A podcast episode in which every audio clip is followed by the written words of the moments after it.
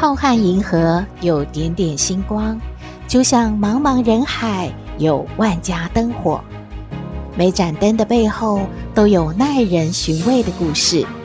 透过分享，连线星光和灯火，传递爱与希望。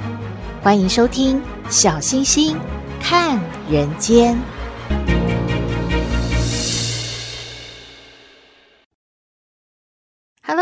好朋友，大家好，大家平安。中秋节连续假期结束了，开始上班的时候啊，还有点懒洋洋的呢。有的好朋友说，感觉这个假期哦，吃饱睡饱。但是好像少了点什么啊！哦，因为假期宅在家里，没有出去玩呢、还有一位好朋友说，今年哦是唯一的一年，阳台上晒的衣服没有被烟熏到要重洗一遍的呢。为什么？因为邻居都没有烤肉啊！因为是防疫嘛，大家真的是太乖了，给自己掌声鼓励。我们的新冠肺炎疫情警戒还是维持在二级哦。不论您打疫苗了没，都请您要继续把口罩戴好，勤洗手，保护好自己哦。这几天啊，十二岁到十七岁的学生也开始打疫苗了。好朋友都说，哦，比自己要打疫苗还要紧张呢。像新北市啊，就有宣布要放两天的疫苗假期，家长也要请假陪伴照顾小孩，因为一直听到晕针啊，很多家长都还蛮担心的呢。但是晕针到底是什么呢？晕针啊，又称为打针恐惧症，指的是针刺的那个过程中，身体忽然会感到不舒服，忽然发生了晕厥的现象。发生在打针啊、针灸啦、抽血啦、输血啊、捐血啊，还有疫苗注射的时候，主要的症状有恶心、想吐、头晕目眩、脸色苍白、手脚发冷，严重的时候会血压低下或者是晕倒哦。如何避免晕针呢？一要避免吃得太饱，或者是没吃太饿啊。第二呢，是避免过度的疲劳。第三是要转移注意力，不要太紧张啊。第四，如果有晕针史，务必的告知哦。这样说起来，我们在打预防针、打这个疫苗前啊，应该是要睡饱饱的，然后要吃过了早餐，吃过了饭，通常呢，让自己在一个比较正常的状态之下，也不要前一天熬夜太疲劳哦，再去施打疫苗。晕针的紧急处理是要怎么样呢？其实是不要紧张，不过呢，一定要告知现场的医护人员哦。第一个，马上就停止注射了；第二个，要躺平休息，把头部放低，抬高双腿；第三，把衣服呢松开，腰带啊这些什么紧绑的身体的这些物品啊，都把它松开，而且要注意保暖。第四呢，症状轻的。就静卧休息片刻，喝一点温开水啊、热茶之后就会恢复了。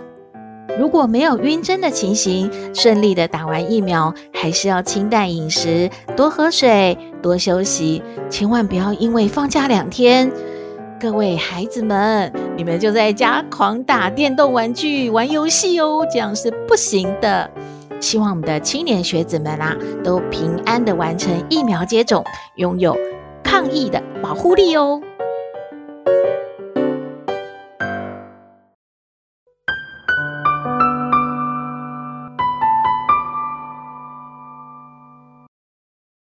回到小星星看人间，不知道您的身旁有没有这样的好朋友呢？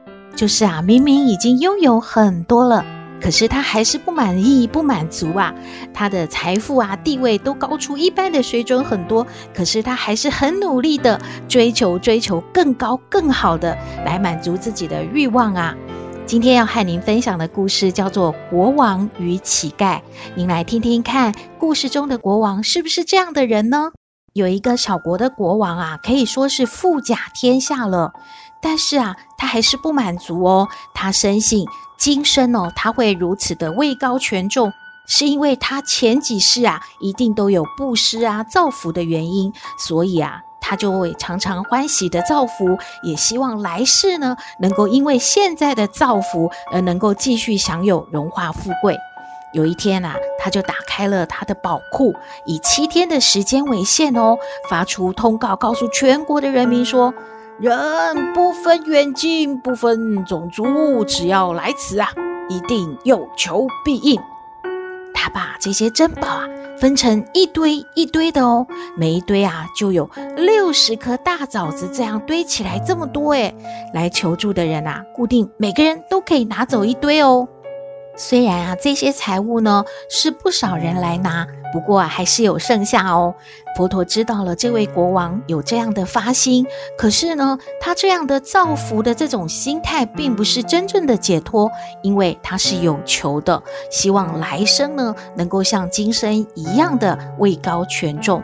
于是佛陀就化身了一位乞丐，来到国王的面前。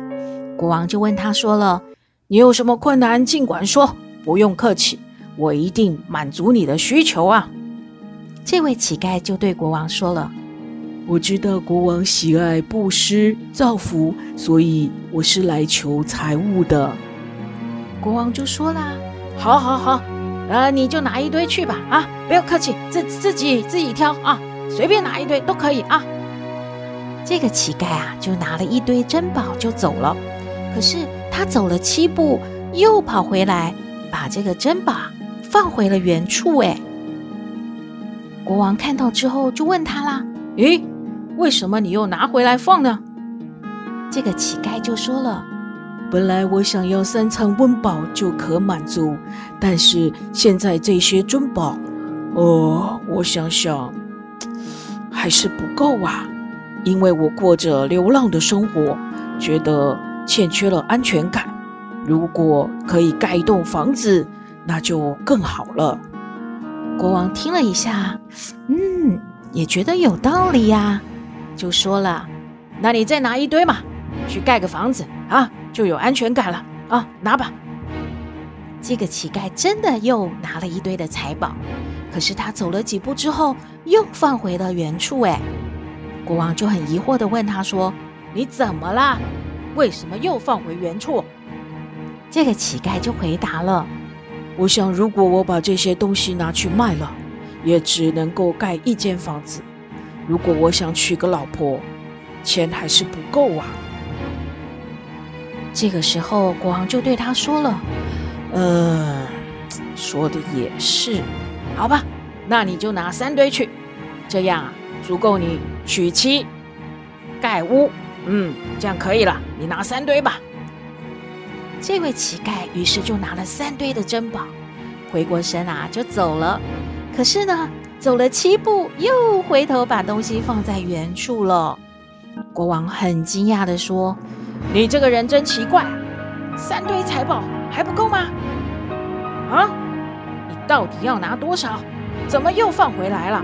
真的是太奇怪了，你这个人。”这个乞丐啊。左手右手都拿出来数一数，算一算，然后他就跟国王说：“我算一算，仍然不够啊！因为即使房子盖好，娶了妻，生了子，我还要请一些奴婢来侍奉妻儿，或者把房子还要装潢得更漂亮一点，所以算起来还是不够啊！”遇到这样的人，哎，国王还真大度呢，他就。很宽大的说了，嗯，你说的也有道理，那你就拿七份去吧，这个七份应该够了，娶个老婆，盖间房子，啊，还有找些奴婢来伺候，够了够了，你你你现在你你拿个这个这个七份就在你眼前啊。啊，拿去拿拿走吧，没问题啊。这个乞丐啊，真的就拿了七份的宝物。离开了，走了一段路之后，他又把东西原封不动地放回去了。这一回，国王可是生气了：“你真是一个怪人！这些钱、这些宝物够你盖房子、娶老婆、请奴婢，你还嫌不够吗？啊，这些财物可以让你享受一生啊！你又把它放回来，是什么意思啊？啊！”这个乞丐就叹了一口气说。我再怎么计算，仍然觉得不够。即使什么都有了，可是儿子长大了要怎么办？他还要娶媳妇，唉，不够的呀。人生啊，一生很长啊，追求不完呐、啊。哎呀，这一些财宝不够用啊！况且人生无常，我想一想，我宁可啊，还是像现在这样朴实自在的过日子，没有精神负担，没有家累，可以清清静静的过一生啊！我认为目前的生活就是我最理想、最逍遥自在的生活方式。这就是我想要的，谢谢国王啊！你的财宝我一堆都不要，还给你啦。哦，原来啊，佛陀化身的乞丐是在提醒国王，人生啊是永无止境的追求，什么都要，就是很贪心，而且也会过得很辛苦啊。况且。国王沽名钓誉的做善事和布施，都不是真心的在行善嘛？这样怎么累积自己的福报呢？国王这个时候也好像顿悟了，他觉得，对呀，人生永无止境的追求，这真的是太累了。我现在已经很好了嘛。还想要追求来生的福，想要生生世世的当国王，像这样就是真正的有福吗？诶，这个故事让你有什么感想呢？欢迎和我们分享哦。诶，抖妹在做什么呀？为什么妈妈说叫抖妹不要太贪心呢？我们来听抖妹爱你。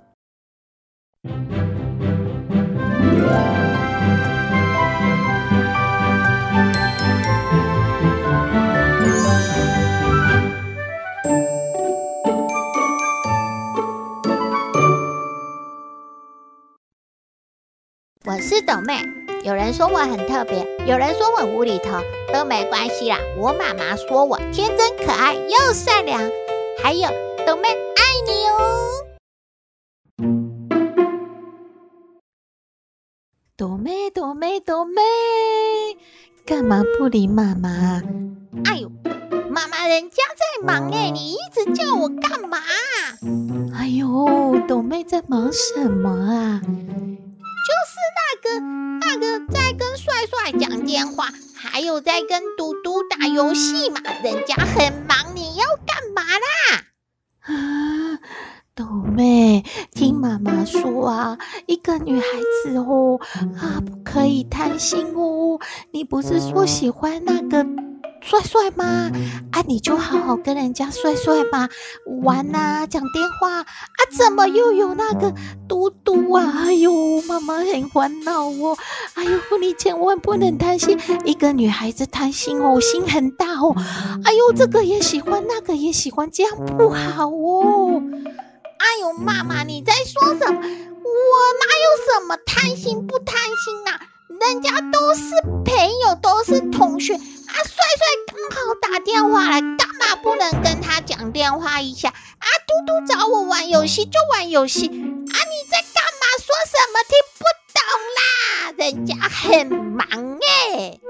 哎呦，对哦，妈妈太紧张。哎呦，妈妈好烦哦，女儿长大喽。妈妈，妈妈，妈妈！哎，什么事啊？妈妈，我们老师说我们要多多的用成语耶。然后啊，这一次啊，就叫我们要写一封信给爸爸哦。那老师说我写的很好，要我拿回家给你看呢。啊，是哦，你给妈妈看一下，你写什么呀？哎呦，妈妈，我念给你听吧。亲爱的老爸，出差顺利吗？有健壮如牛吗？老师称赞我丰功伟绩，让我沾沾自喜哦。老爸你保重哦，望你早日西归，独一无二的斗妹敬上。哎呀，我的天哪！这叫做写得好哦。哦，妈妈头好痛哦。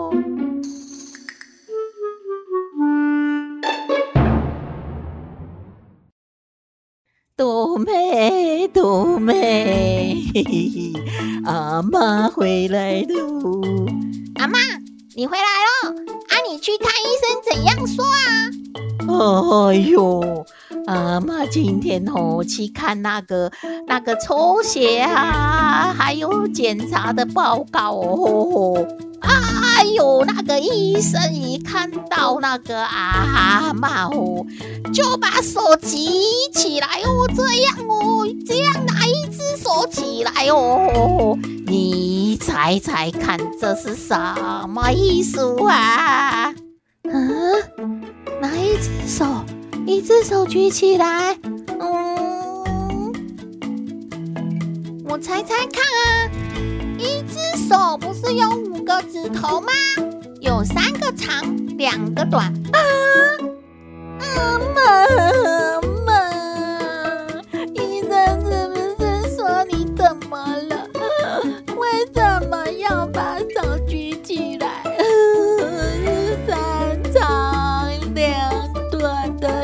的意思。啊妈！哎呦，你姐！哎呦，气死我的这个孩子哦！这么把你养大的，怎么给你出胖的啊？这么没有良心哦！说出这种话，给阿妈气死我，气死我！啊，到底是怎样嘛？干嘛医生要举一只手起来？我又猜不到，你又给人家骂。哎呦，医生是说。不用烦恼，不用担心哦，阿妈都很好，阿妈很正常哦，那个数字哦，蓝蓝的好漂亮，好好哦。哎呦，不早说哦，吓死朵妹了。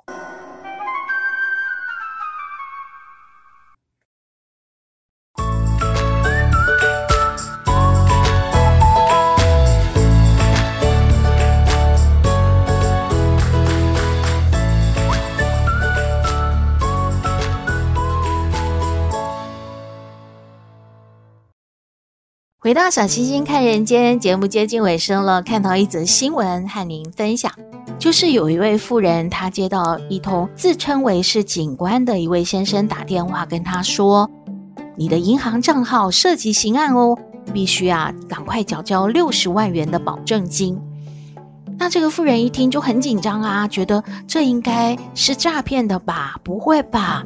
那这个警官啊就跟他说了。你如果不相信的话，可以直接拨一六五诈骗专线来确认呐。嗯，这个妇人呐非常听话，可是她忘记了要先把这一通电话挂掉，诶，她就直接按了一六五。接着呢，对方就自己角色扮演，就跟她说了：“哦，这里是一六五诈骗专线，您的银行账号确实涉及了刑案，必须啊赶快缴交六十万元的保证金，才能够保你平安哦。”这个时候，这个妇人就完全相信了，她就跑到农会去领钱啦。在领钱的时候呢，金融部的主任就跟她说：“嗯，这应该是诈骗呐，你确定要领这六十万去面交吗？”这个妇人说：“我已经确认过啦，啊，我一定要去缴钱，不然我就有麻烦、有危险了。”这个时候，这个金融部的主任呢，就帮他报了案。然后在警方埋伏之下呢，在富人面交的时候，一举就把歹徒给逮捕了。这个时候啊，富人才觉得啊，好险好险啊，还好没有把这六十万啊奉送给歹徒呢，不然的话真的是损失大了。警察就提醒啦，民众如果接获疑似诈骗电话，一定要谨记：一听听他在说什么；二挂把他的电话挂掉哦；三求证。这三个步骤很重要，但是您求证的时候，千万不要像这位妇人一样，按照对方的指示就直接的按一六五，那是没有用的。必须要先把前一通的电话挂掉之后，再重新的拨诈骗专线来求证哦。而且现在啊，绝对是不会有人以法官啊、检察官还有警察这种身份名义来利用电话要来办案的。而且也不会有什么监管啊、查验账户为理由，要求民众要交付现金啊、存折啊，还有提款卡或者是要请您汇款的。所以民众切勿上当受骗。您的周遭如果有老人家的话，家里面有长辈的话，真的要提醒，千万不要接到这些电话呢，太过于紧张恐惧，就按照歹徒的操作方式，按照他的指示去做，结果呢，损失惨重，而且呢，可能这个钱呢是没有办法再要回来的呢。希望大家都能够特别的留心，不要被诈骗喽。